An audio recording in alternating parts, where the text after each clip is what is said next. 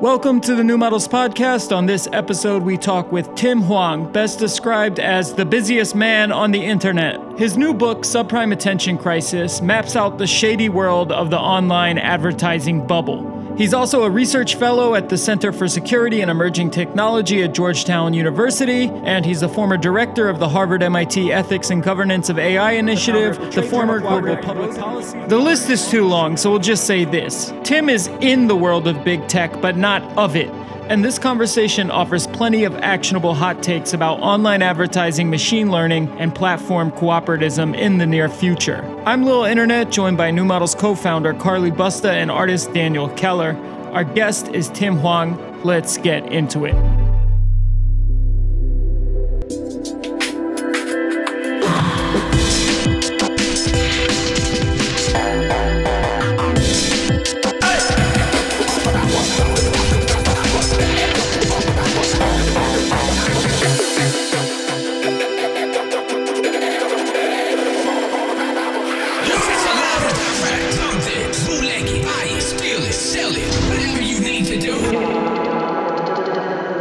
So we're here right now with Tim Hwang.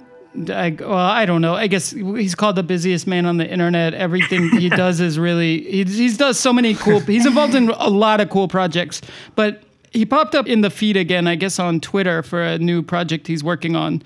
And I noticed he was following me, and I was like, oh, uh, great. Uh, he sounds like a perfect person for the podcast. He's already following me somehow. And then I realized it was ROFLCon, the first ROFLCon in Boston. Uh, That's right. Uh, Tim put together ROFLCon, which was a very early meme conference. Say what ROFLCon stands like for. R O F L. Yeah, R O F L Con. Um, and I ended up doing the a- after party, uh, my party Heartthrob in Boston at the time. We we did the after party for ROFLCon. Ended up sneaking uh, Moot into the venue with a fake ID. He was like 10. he was i think he was like uh, 18 or something like that 19 but still that was a, a night to remember uh, and also i looked through tried to find what like our emails were january 2008 and in the email to you for some reason i said 4chan is the most dangerous website in the world in, in 2008 and i feel like i was rather prescient uh, about that Ahead of your time. but anyways, I wonder what uh, where your head is at and what you're working on now, 12 years later. Uh, I guess, yeah, a lot has happened. The internet has really changed. Um, I guess there's two things that have really been on my mind. Um, one of them is, and I've been working on this project for a little time now, but I've been really interested in visual representations of Mark Zuckerberg. Um, this is something that me and a few friends a few years back created an academic journal that we called the California Review of Images and Mark Zuckerberg, where people do visual critiques of images in which he appears. And it's just been very much on my mind again, the, that photo that was floating around the internet Yeah. last week of uh, him on a surfboard. um, and so I've been I've been thinking a lot about this visual culture of how people represent tech and tech CEOs. And then the second one is I've got a, a book that tries to make the argument that this ad financial engine of the web is really a lot shakier than it looks, and created a new project to encourage people to leak information about the ad industry to the world. And that project's called Ad Leaker. But is it to try to get people to dish secrets on how these numbers are manipulated, inflated, etc.? Yeah, I think that's right. You know, the advertising industry loves telling you that it works, right? That they've basically created a mind control device uh, that can reach into your mind and tell you what to think. But when you look at the reality of a lot of it's garbage, actually, it doesn't work at all. And so uh, I am really interested in seeing if it's possible to get numbers from behind the curtain. So I'm hoping it becomes a general channel by which people can improve the transparency of the industry. I almost want to pause on that. Um, Yep. I wonder what your research, in researching this, if you did look at analog forms of advertising and the efficacy of, you know, good old print ads. Yeah, these traditional modes of advertising, they're equally hard to measure, if not more difficult to measure. Uh, but there's some evidence to suggest that they may be more effective, or in the very least, as effective as what we see online. And that all of the quote unquote data driven advertising really isn't making things any more or less persuasive. In fact, it's encouraged a lot more garbage to exist in the space. Right. Because there's always Nielsen reports, right? Like how long someone spent watching an ad, if they changed the channel, when they changed the channel. The ad business has long been a bullshit business and has served more to focus the client uh, about what their product is really selling. Totally. Yeah. I think um, one of the funny things that came up in the book was reading a lot of the rhetoric of Silicon Valley companies, you know, circa the early 2000s. And they basically were making lots of arguments like, oh, well, you know, you should advertise on Google because it's just a lot more measurable. It's a lot more data driven than traditional advertising. And it's interesting is like as the years have gone by, now ad agencies say things like, well, you know, it's not really about the numbers. You know, online advertising is all about brand advertising and positioning, and these things are very hard to measure. And so it's kind of funny we ended up where we began, you know? Right. I mean, without getting too much into your book, but to tease us, to what degree do you go into influencer culture and these post Web 2 forms of, of nudging or influencing or uh, advertising through non traditional means? Uh, I go into it less, actually, although I think it's actually a really interesting part of the ecosystem. That's kind of like, in some ways, the most visible parts of the ad industry. But 90% of online ads is, is algorithmically driven, essentially like high frequency trading that's happening online. Right. So the book is a lot more about that, that plumbing piece of it. Just to get a little bit basic, but what do you think is fundamentally broken about online advertising? This is in some ways kind of the, the crux of the book. I go into a couple of big problems with ad effectiveness and whether or not ads work at all. The rise of ad blocking or the, the fact that ad fraud is this enormous industry. The most important sort of argument in this is that it actually turns out that not a whole lot of people are paying attention to ads. Right. right. And right. there's actually this sort of demographic pattern to it, right? Which is like the people who are really clicking on ads and really powering the internet are like not people you think of as young internet people, right? They mm. tend to be mm. like an older demographic. And so I think one of the things you can think about is like, okay, over the long term, over the 10 or 20 or 30 years, those people will die off. Those people will disappear. Right. And if that's the case, you can wonder about like, okay, well, what's left after that? so Okay, so online advertising is just cable news. It's the same issue. You never would think that, but, but that is that is interesting. I mean, to add another, I come not from tech, but more from the humanities. And when we think about the historical role of advertising, it was always to provide context for the editorial. It legitimized the editorial in a way, right? You have a Yves Saint Laurent ad ad next to a text, suddenly that text takes on a certain sheen as opposed to a shampoo ad or something, right? Right, um, right. And so I wonder, and when we think of boomers, we think of older generations and how advertising was a place of myth building, of aspiration building, why one slogged through the 95 job because they wanted the Lexus or like whatever. I think right. it's like, I wonder if the breakdown in advertising is in part a loss of faith in this identity building through consumerism. Do you have thoughts on that? Yeah, I think that's right. So I think everybody's always looking to try to build this persuasion engine, mm. right? And it's a pretty compelling idea to think that what we think of as advertising is actually it's like a historically provisional thing mm. right that like maybe at some point some of these channels just become like totally obsolete right like right. putting an image next to an article no longer really shapes how people think about themselves or like no one really wants to like aspire to get the Buick just because they see the Buick like riding through like a desert landscape or something like that. I think there's a dream, particularly among the people who are like in this very data driven ad world, which is we just collect enough data that we can calculate persuasion, like to try to turn it into this data driven science.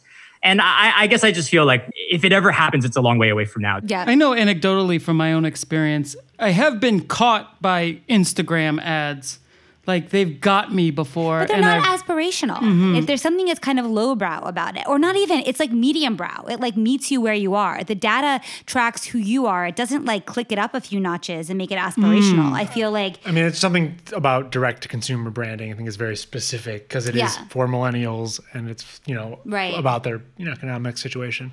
I mean, I just wonder though if clearly big tech is really good at capturing our attention or distracting us at the very least. Like, why are they so bad at advertising? Because it seems like if you're good at one, you'd be able to be good at the other. How is it? Is it possible to make advertising as compelling as the content, or is that just the fundamental issue there? Um, yeah, I mean, I guess it goes to the question of like what you think advertising is, right? Uh, you know, I always think about like something like Craigslist, right? No one really thinks about Craigslist as like a website of ads, mm-hmm. largely because like when you go on there, you're like already looking for something. Uh, like basically, ads are a category that we use to refer to everything that we don't want to see in some ways, right? And the, the seeds of the problem are sort of built into the definition itself. And one thing this conversation makes me think a lot about is when Facebook was getting called up before all these congressional hearings, they were doing all these nationwide billboards and ads being like Facebook really cares about the truth and like we're really doing our best. and I thought, like, who is looking at these billboards and being like, oh, well, oh, they must definitely be doing a good job then, right? It's like persuading no one. Yeah. But I think one theory for why companies do this kind of advertising is that it's actually a persuasion for themselves. Right. Definitely. That like basically people in the company can be like, yeah, we are doing a good job, you know? And so there is a theory of advertising that is like purely about internal politics within large corporations. Right. Advertising right. for annual reports. Wait, but you were saying where was the billboard? all over Uh, America. All apparently. over America. Largely so the ads like they were in subways. I, I didn't see the TV ones. They, I'm sure they're online somewhere.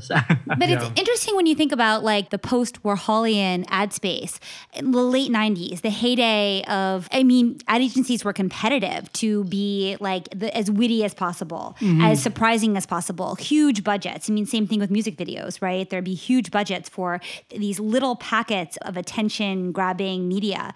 And um, I feel like one of the things that's so disappointing about internet ads is that they're just so, they're, they're just so uncreative. I mean, I hate to say this, they're uninspiring as if ads should be inspiring, but they are. I mean, I don't actually think that ads are the thing you don't want to see. I think that they're ideally the thing that tells you how capital enters into how you form your life. I mean, that, that's been the 20th century model anyway. Obviously, we're changing. But it does strike me how boring the internet ads are, how little they try. Now, they may spend a lot of money on them, but they just seem so insipid.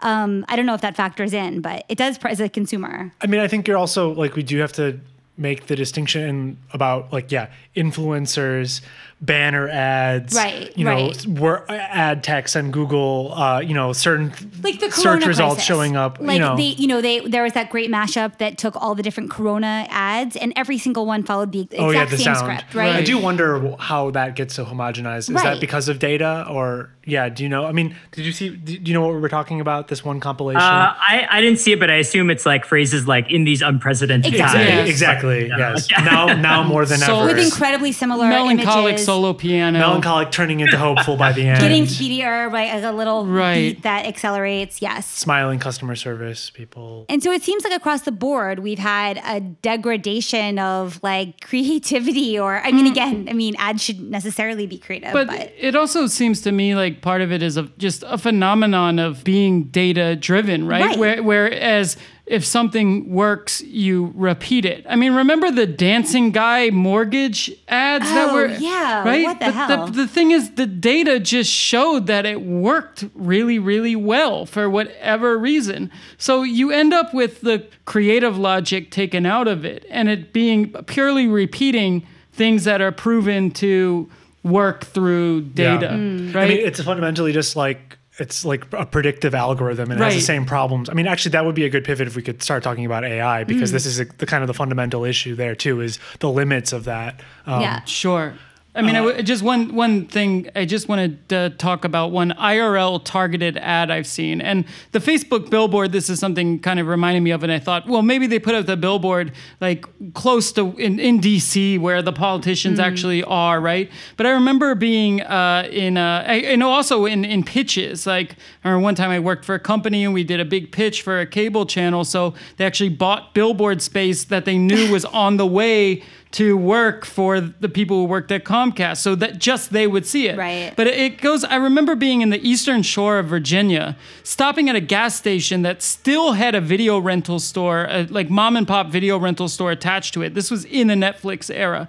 And across from this gas station, in the middle of nowhere, was a giant billboard for like BAE systems with like a rocket launching like a satellite. And it was like launch with BAE systems. And it was near the, um, the eastern shore has a satellite Wallop spaceport, I think, or some spaceport. But just, you know, that billboard is only for a few people who work there driving by and seeing it. But everyone else driving along, uh, you know, tourists or just people who live there are seeing like billboards for like launching satellites and space flight. And it's Next just a like, mom and pop video yeah, store. just such a bizarre juxtaposition. But I mean, yeah, targeted ads are certainly predated the internet. right, uh, right. Putting up, but but I, actually, one more thing before we pivot, though. Sorry, is um. There's different ad networks, right? And there's different types of there's Instagram advertising, then there's Google like AdSense. Did you find which ones were the most rotten and ineffectual and bullshit versus the ones that actually seem to work? Yeah, so the ones that seem most fraudulent, uh, there's two kinds of markets. One of them is programmatic banner ads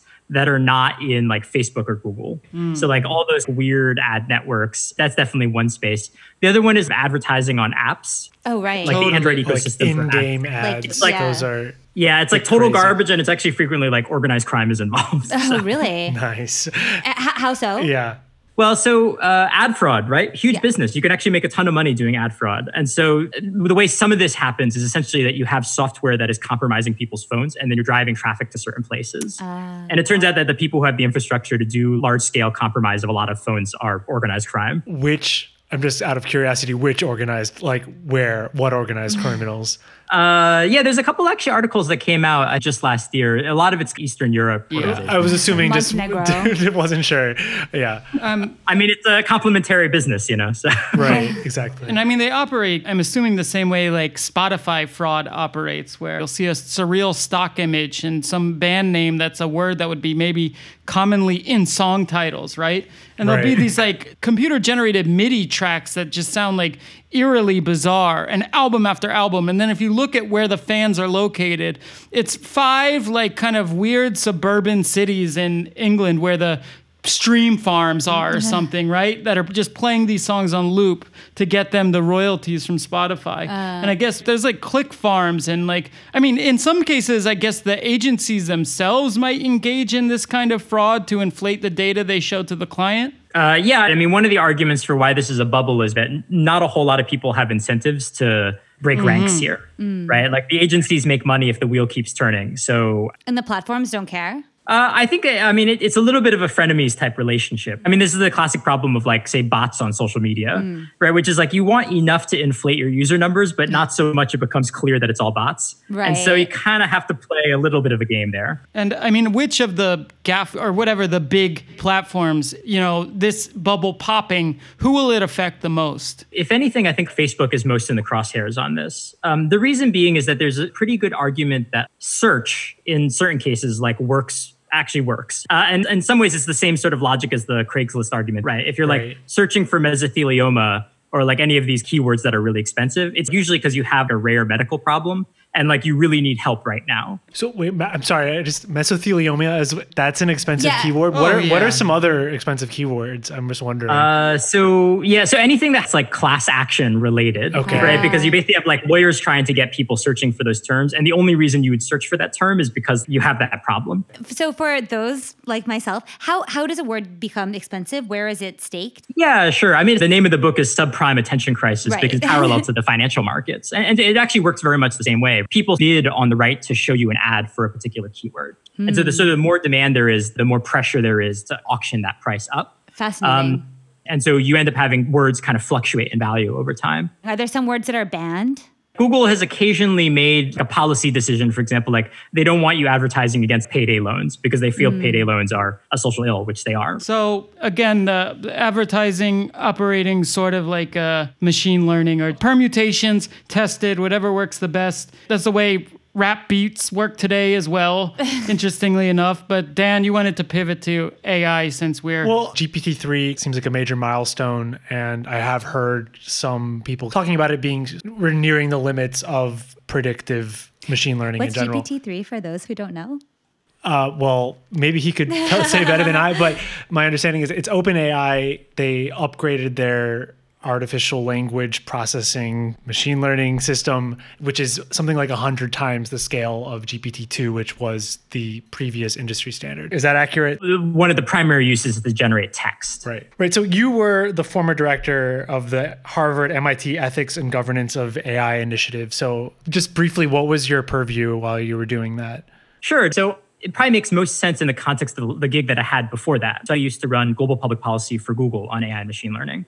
And so effectively, that was the team that was responsible for responding to governments when they get in touch with Google and say, Are your AIs going to replace all the jobs? Or like, how do you ensure your AI is fair? Right. And so effectively, I spent two years writing corporate talking points.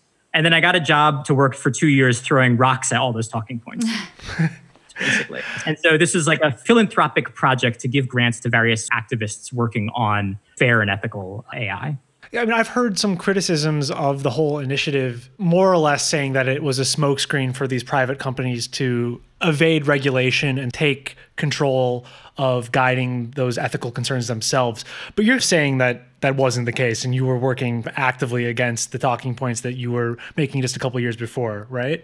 Um, you might be talking about the partnership on AI. Is that right? I mean, I'm I'm relaying things that I've read, so I don't know specifically what the criticism was, Yeah, so- and I don't so, I mean, necessarily I- agree. but yeah, Yeah, yeah, no, and I'm happy to talk about it. Uh, that criticism, because basically the project I was working on was all philanthropically funded, so it stood away from any corporate interference. But the partnership on AI has taken some criticism on that. So that was essentially a kind of nonprofit entity that was designed to create ethical standards around AI and I think took flack largely because there was a bunch of huge corporations on the board. What do you think are the near term biggest ethical concerns that you're worried with as far as machine learning? So there's two types of critiques against AI. And I think the biggest one is there's very strong capitalist pressures to try to get this technology integrated everywhere. But in many cases, the technology is either not designed to do what it's being asked to do or it doesn't do it very well. So there's a couple problems, right? Like we should use machine learning to tell from your face whether or not you're going to be a criminal, which has the entire legacy of racist technology. The other one is basically like, oh, well we can use machine learning to diagnose this type of disease. But it actually just turns out that it does that at like very different rates for different types of people. So th- I think there's two distinct types of problems, but both of them are pretty big near-term concerns. Hmm. Yeah. I was wondering if you have anything the, else. Sorry. The phrase not doing what it purports to do, that seems to be interesting territory. I am I'm interested in that. I'm also interested in uh, how you speak about art.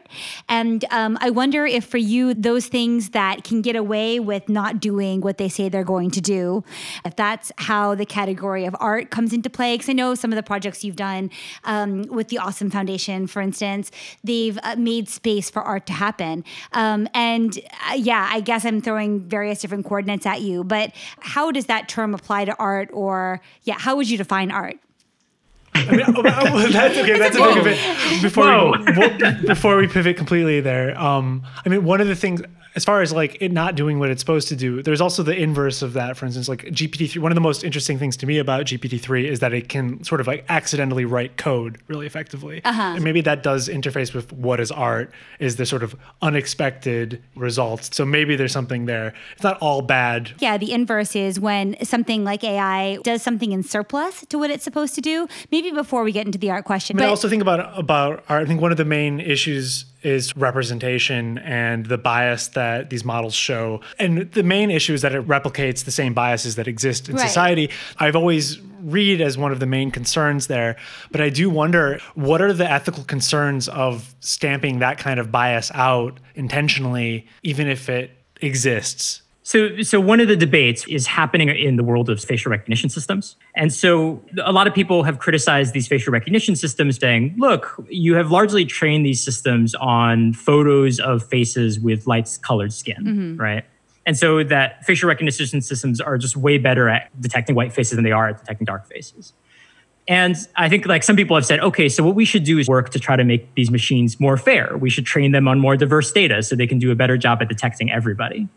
Now, I think there's a critique on that critique, which is basically like, well, mostly facial recognition systems are used for like policing and surveillance, right? So, like, do we actually really want to improve these systems in this particular way?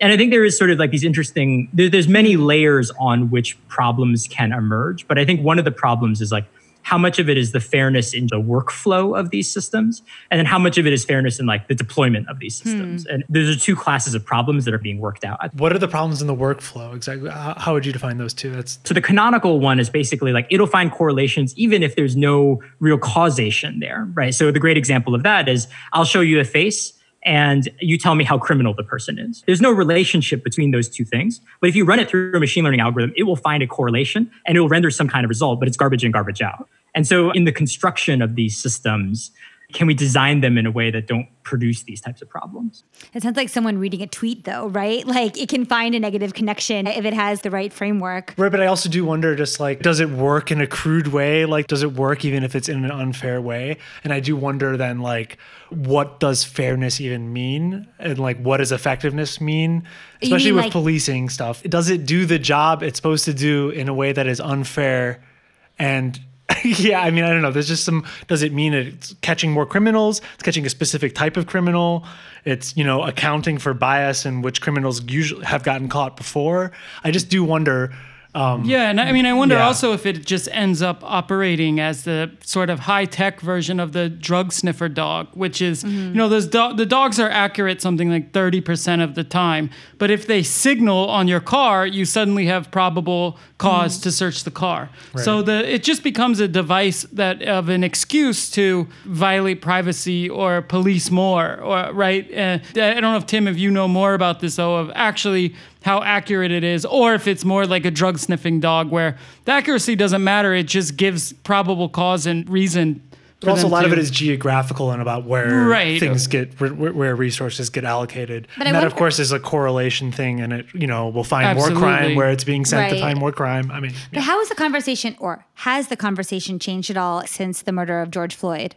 Yeah, I mean, I think it. it I, I think in some ways it's intensified a lot of these issues. Like a lot of the technology that you're seeing being deployed by police to, you know, quell protests is leveraging a lot of these types of technologies for surveillance, for crowd control, all these types of things. And I mean, your professional take or research, what bothers you most about predictive policing or any recent developments in this field? I mean, maybe you could just give us a, a map of what you're thinking about in that space, just so, I mean, you know, we hear about it whenever, a, I don't know, an Atlantic piece goes buzzy or something, or a motherboard piece. Yeah. Like, but I'm wondering what's your current map right now that you're paying attention to? Yeah, So I think one of the things that uh, is really on my mind is a problem that exists in machine learning called interpretability.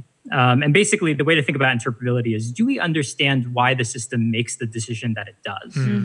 And one of the interesting things that you have with uh, modern day neural net, kind of the specific form of machine learning, is that it's really good at doing the task, but we don't really understand why it makes the decision that it does, right? So, like for example, we can train a machine learning system to recognize like a cat in a photo, but like we, it's really hard for us to get into the system and be like, oh, was it because it had fuzzy ears, or because it was this color, or why exactly? And that has big implications for whether or not we want to deploy these systems for like managing public administration, right? Things like policing, because like we've actually have this hard limit on understanding like what the system is actually doing. Now, a lot of the researchers I talk to have a lot of faith that eventually we will figure these problems out. But my worry is that in the race to deploy the latest, greatest technology, we'll sort of put these systems in, and if anything, they'll add and create more opacity, right? Which prevents us from even trying to figure out how to fix these systems, even if we all agree that we should have them, right? Yeah. And so, so I think that's one of the big, more wonky battles that are playing out, but really key if we think this technology is something that we rely on in the future. I heard a pretty salient criticism that GPT-3 specifically made them afraid of a future where they're governed by algorithms that are only like imperceptibly bad enough that you can't that humans can't perceive that they're ineffective in a certain way. Hmm. And I do think that there is something there with like this very uncanny valley situation where you, what is off you can't really tell. That feels like the ads you see online. They're not exactly bad, but they're just somehow they don't. They don't know. They don't hit. Well, it's a sort of like doesn't work. this hacking hacking kind yeah, of the 30 minute countdown before the sale ends, you know, like on the website. It's like all these yeah. shitty Yeah. devices, right? Yeah, there is an interesting bit of data coming out of the ad space because right now everybody's like, oh, well, we can use machine learning to target ads even better than they were before.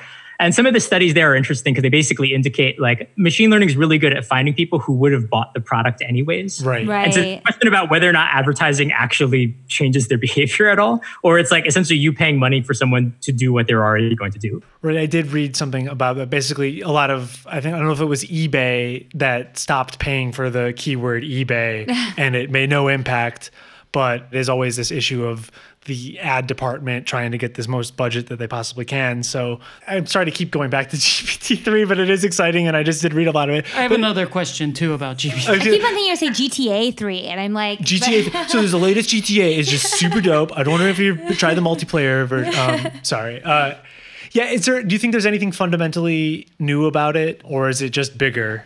I mean, I think one of the there, so there's an interesting argument that much of the improvements we've seen in AI are in large part due to the fact that the models are bigger and we have bigger computers processing them. Right. A lot of the technology running under the hood is stuff that we've known for decades, like the basic principles of it. I think what some people will tell you is ultimately, if we really want to build truly artificial intelligence, we're going to have to do more than just fitting curves and making nice correlations. How how how do we do that? Are there any methods? Yeah. So, so one of the things that we funded when um, I was working at this uh, ethics and governance of AI initiative was we research into what's known as causal modeling, which is specifically a set of methods that are trying to figure out how do we teach machines to understand causality and, and build that into their reasoning framework.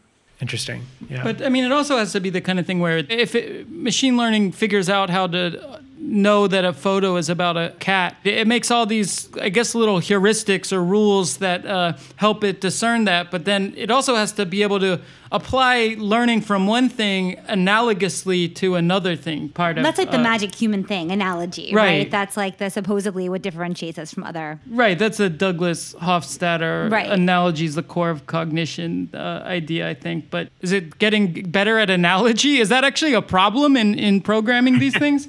Uh, it is actually, yeah, in, in natural language processing, right, which is basically using machine learning for for language for words, right. Um, there's been one set of projects that have been essentially like, can we get the machine to do to solve analogy problems? Right? So you're like, king is to queen as man is to blank, and seeing whether or not the machine can accomplish that task. There's been huge progress made on that. I think it's still far away from what you think of as like human-like or superhuman intelligence. I mean, I just imagine this, and now this all swirls in my head into a whole big thing about the platforms and, and monopolies. But you know, I, I wonder if with GPT-3, for instance, the uh, search engines or Google or something. I mean, it gets so clogged with trash articles that you don't realize aren't even written by a human, and that the internet could become considered a toxic space, like could be kind of like how it the World Wide Web used to be, which is kind of like janky and broken and untrustworthy. I wonder if things could get so bad it might push people back to actually more trustworthy information because right now we're kind of stuck in this poisonous middle. I have another side to that question, which is how do you think these advancements have changed the way that we are interacting as humans separate from the devices to whatever degree we can be understood as separate from our devices? Well, I think about this in the context of ROFLCon to go all the way back to the original part of the conversation. I think there was an era in designing social spaces online where we basically said, look, humans collectively are going to do the best job at, say, organizing information. Wikipedia is largely driven by lots and lots of people making edits. And I think at a certain point along the way, I think we basically said, well, no, maybe humans are actually really bad at doing that. And what can be better at that is algorithms, is machine learning systems. And so increasingly we had things like the Facebook newsfeed or, you know, Twitter right now is driven algorithmically, and you've got TikTok really what they're saying is that human curation just won't optimize as well as an algorithm that's looking at all the data. And I think it really has changed the way we interact with social spaces online. And maybe it actually is hitting this critical point where people are like, well, actually, all of this data, all this optimization didn't actually add up to anything. We actually want to return to some form of human curation because, like, even though it doesn't always get it right, we find it better, more interesting, I wonder just personally, um, how since ROFLCon, how has your own relationship to online social spaces changed? Uh, so, in the context of one of the projects that I run, so I, I do a little thing called the Trade Journal Cooperative. It's a subscription service where once a quarter I, I send you a trade journal from a randomly selected industry. I, I? So, like- subscribe today, actually. oh, cool. Thank you. I'm, I'm quite interested. I, lo- I love trade journals, so I, I like this Nice. project a lot. Yeah. So, like the past ones have been like uh, Elevator World, right, which is like the leading journal of the elevator and escalator industry. Amazing. Uh, like the one last time was uh, Private Investigator magazine, PI magazine, and you know, as as part of this, you sort of realize that like we spend so much time on Facebook, but there's like still like this like infinite long tail of incredibly niche forums that are out there. And I don't know, I, I find myself spending more and more time just like hanging out on like Farm Talk, you know, and just kind of discussion go. I just like I don't know. It feels like human scale in a way that um, that I enjoy, but it probably just means I'm getting old. I think. You always wonder about that. if it's just you getting older. Um, how do you how do you find them? Uh, a lot of it's just searching around online, Yeah. um, and uh, uh, and then most of these places, like the editor in chief, just has a phone number, so you just call them and you're like, "Hey, you don't know me, but could I buy like hundreds of back issues?" And they're so psyched because they don't know what to do with that closet of back issues. I guarantee you. Yeah, right. yeah, sure. Well, I'm, I'm yeah. Um, uh, should we talk a bit about Awesome Foundation, but also just, I mean, platform cooperativism in general? Maybe you want to talk about your legal practice and Oh uh, yeah, this. the oh. Awesome Foundation, just what it is. Uh, sure, definitely. I guess we'll start with Awesome Foundation. Um, so, Awesome Foundation is a project that I started about a decade ago. It's, it's a really super simple idea. You get 10 people together, they each commit to giving $100 a month, uh, and that forms a $1,000 grant. And that $1,000 grant is just given to someone that they think is doing an awesome project. That's the whole point. And um, it has been surprisingly popular. Like a lot of people have started chapters all around the world, and it's become this kind of global network of giving circles over time. Can you give us a sampling of some of the projects that have been funded by Awesome?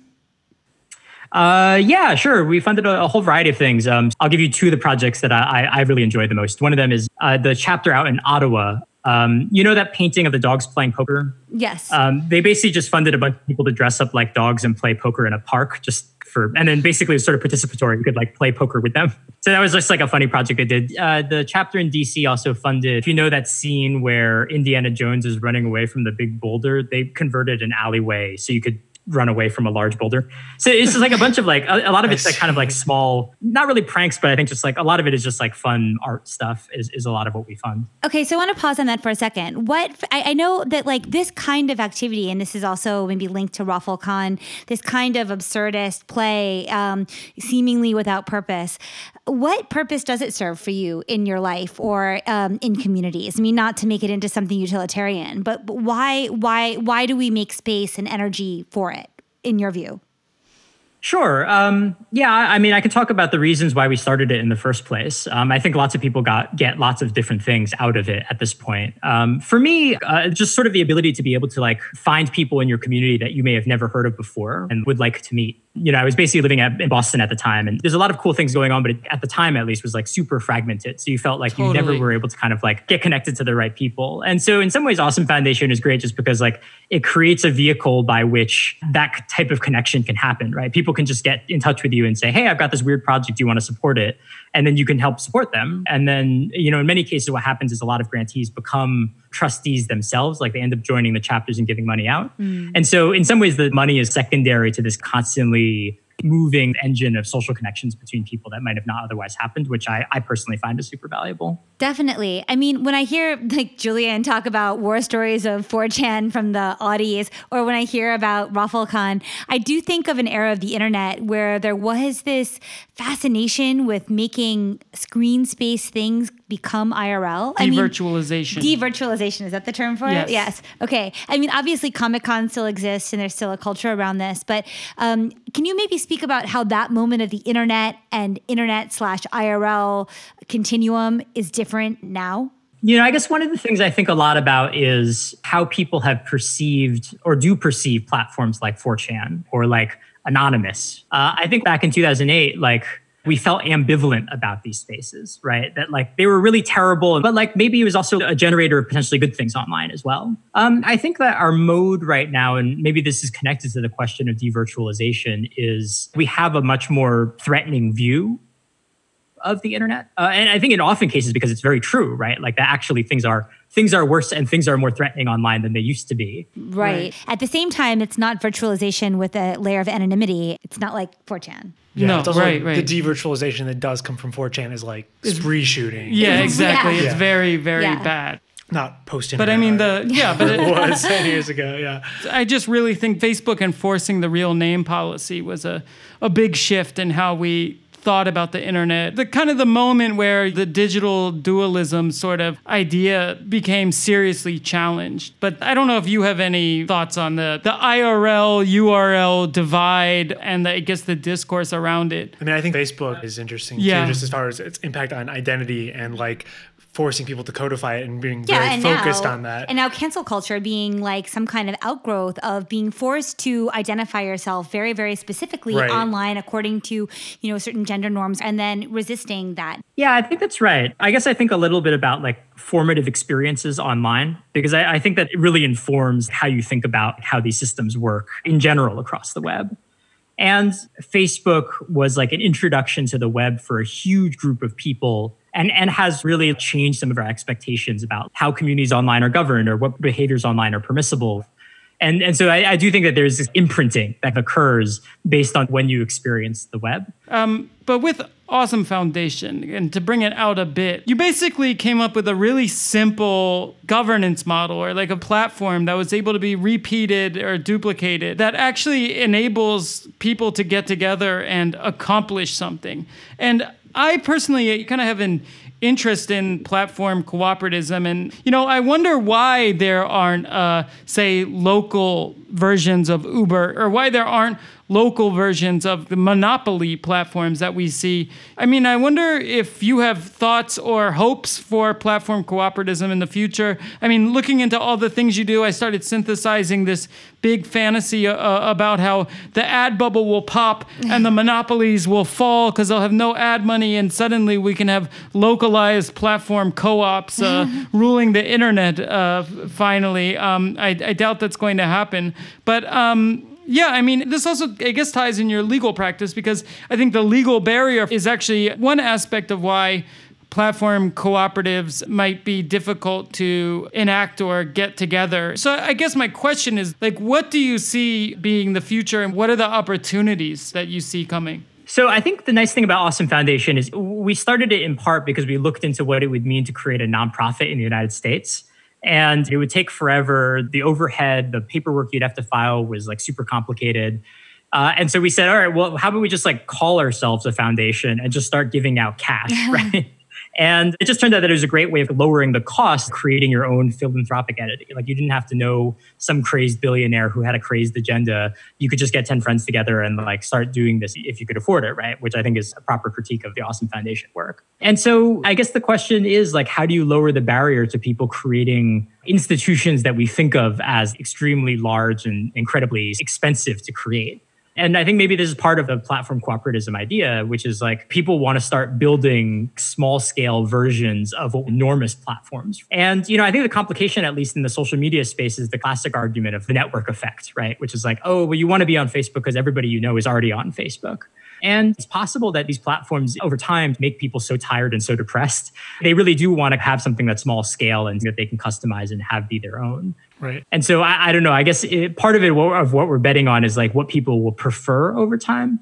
And I guess the question is like, will people prefer these small scale, homemade, and occasionally like quite faulty systems over large scale and streamlined? And uh, yeah, I guess uh, to be an optimist, you sort of have to believe in the former, but I think it's anyone's guess as to where we end. They can oscillate too, right? I mean, ornament versus functionality, it probably applies here too, where it will oscillate back and forth between bespoke, small, and very streamlined, larger systems. I mean, I also think, though, looking at Awesome Foundation, I just thought, I mean, what if uh, 10 creative producers got together in every city. And I mean, a lot of our recent conversations have made us realize like how unbelievably important local politics mm-hmm. are and how just because people don't go and vote in like local primaries, that's like the reason why there isn't in certain areas like criminal justice reform. Yeah. Literally because it actually takes place on the local level and people don't give a shit. I mean, I just think like taking something like the Awesome Foundation, what if it's a group of 10 creative producers and they look at, they meet, they look at local elections, they pledge a certain amount of money a month, they do an ad campaign for a good candidate and promise an ad buy. Or, I mean, Awesome Foundation spread into all these cities, repeating the same model because I think the outcome often was a bit spectacular, funny, buzzy, like got attention and was fun. People want to be a part of it. But why not have these sort of dual power exportable uh, frameworks that you're able to duplicate i just think it could be a really effective framework for some sort of dual power or just mm. some sort of grassroots organizing it's all it takes 10 people and $100 a month yeah. essentially i mean i was just thinking about yeah awesome foundation being opposed to having you know eccentric billionaires fund your projects and that started to bring it back to OpenAI and GPT-3, but OpenAI is, you know, funded by eccentric billionaires. It's the for-profit sure. arm yeah. of a philanthropic or nonprofit mm. funded by Elon Musk and some other people. And of course, you know, OpenAI is dependent on massive compute for it to work. Like that's mm. it needs decentralization. So what how could there be an awesome foundation version of OpenAI? Would there be something mm. advantageous to that?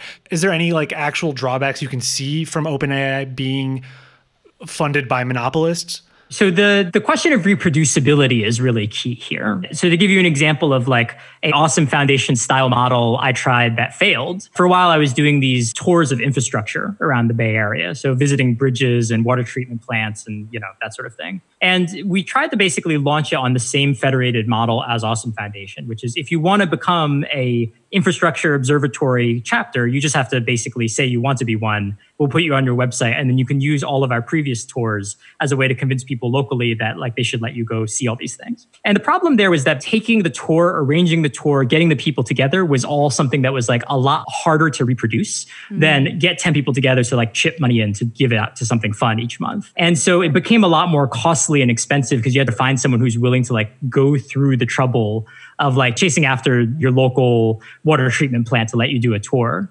And I think this has relevance to the GPT-3 case because I think like there's actually a lot of kind of inequality built into AI largely because of the intense material resources, the data you need, the computing power you need, and so on. And that means we sort of need to change AI to make it more accessible to more people. There are these nascent areas of research which are can we make machine learning work with a lot less data or a lot less computing power? And, and I think if you're able to crack some of those technical problems, you actually really change access to this kind of technology. The problem is that people who are largely funding it have no real incentive to fund right. that kind of work.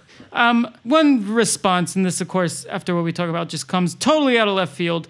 But one response you'll, you'll hear from people against certain uh, inequality reducing political demands, say, is that you won't be able to motivate the, the billionaire geniuses to, to keep working and that they'll all Atlas shrug away. Um, and you seem to be like kind of person who could have just gone startup or followed that kind of path but you you actually focus more on true disruption of these bigger industries than on cashing out. And I wonder what's motivated you that made it all worth it, or that makes it all worth it. Uh, well, thank you. That's very nice of you to say. Um, I mean, I, I, guess I just because like I think the startup path paints itself as very disruptive, but it actually, in fact, is like really boring. I don't know. Is that maybe too simple of an answer? that actually, like, in fact, even the most successful startups follow the same narrative arc, and ultimately, maybe the problem with it is that it's actually just not very interesting. Right. I mean, so I guess uh, pivoting off of that, and you're a self-professed polymath with hands in all sorts of honey jars. Eh, do you think that this is now the prototype for the worker of the middle ha- the middle section of this century at least? Or how do you view your own job description? Yeah, I don't know. I guess uh, at least for me, I, I, find that kind of description. I guess it's a little grandiose, right? I mean, I think I just have a problem where I can't hold down a real job for any length of time. But I mean, I, I think if the question is like, do we think more people will sort of like be precariously teetering between lots of different projects in order to stay afloat? I think the answer is yes, probably.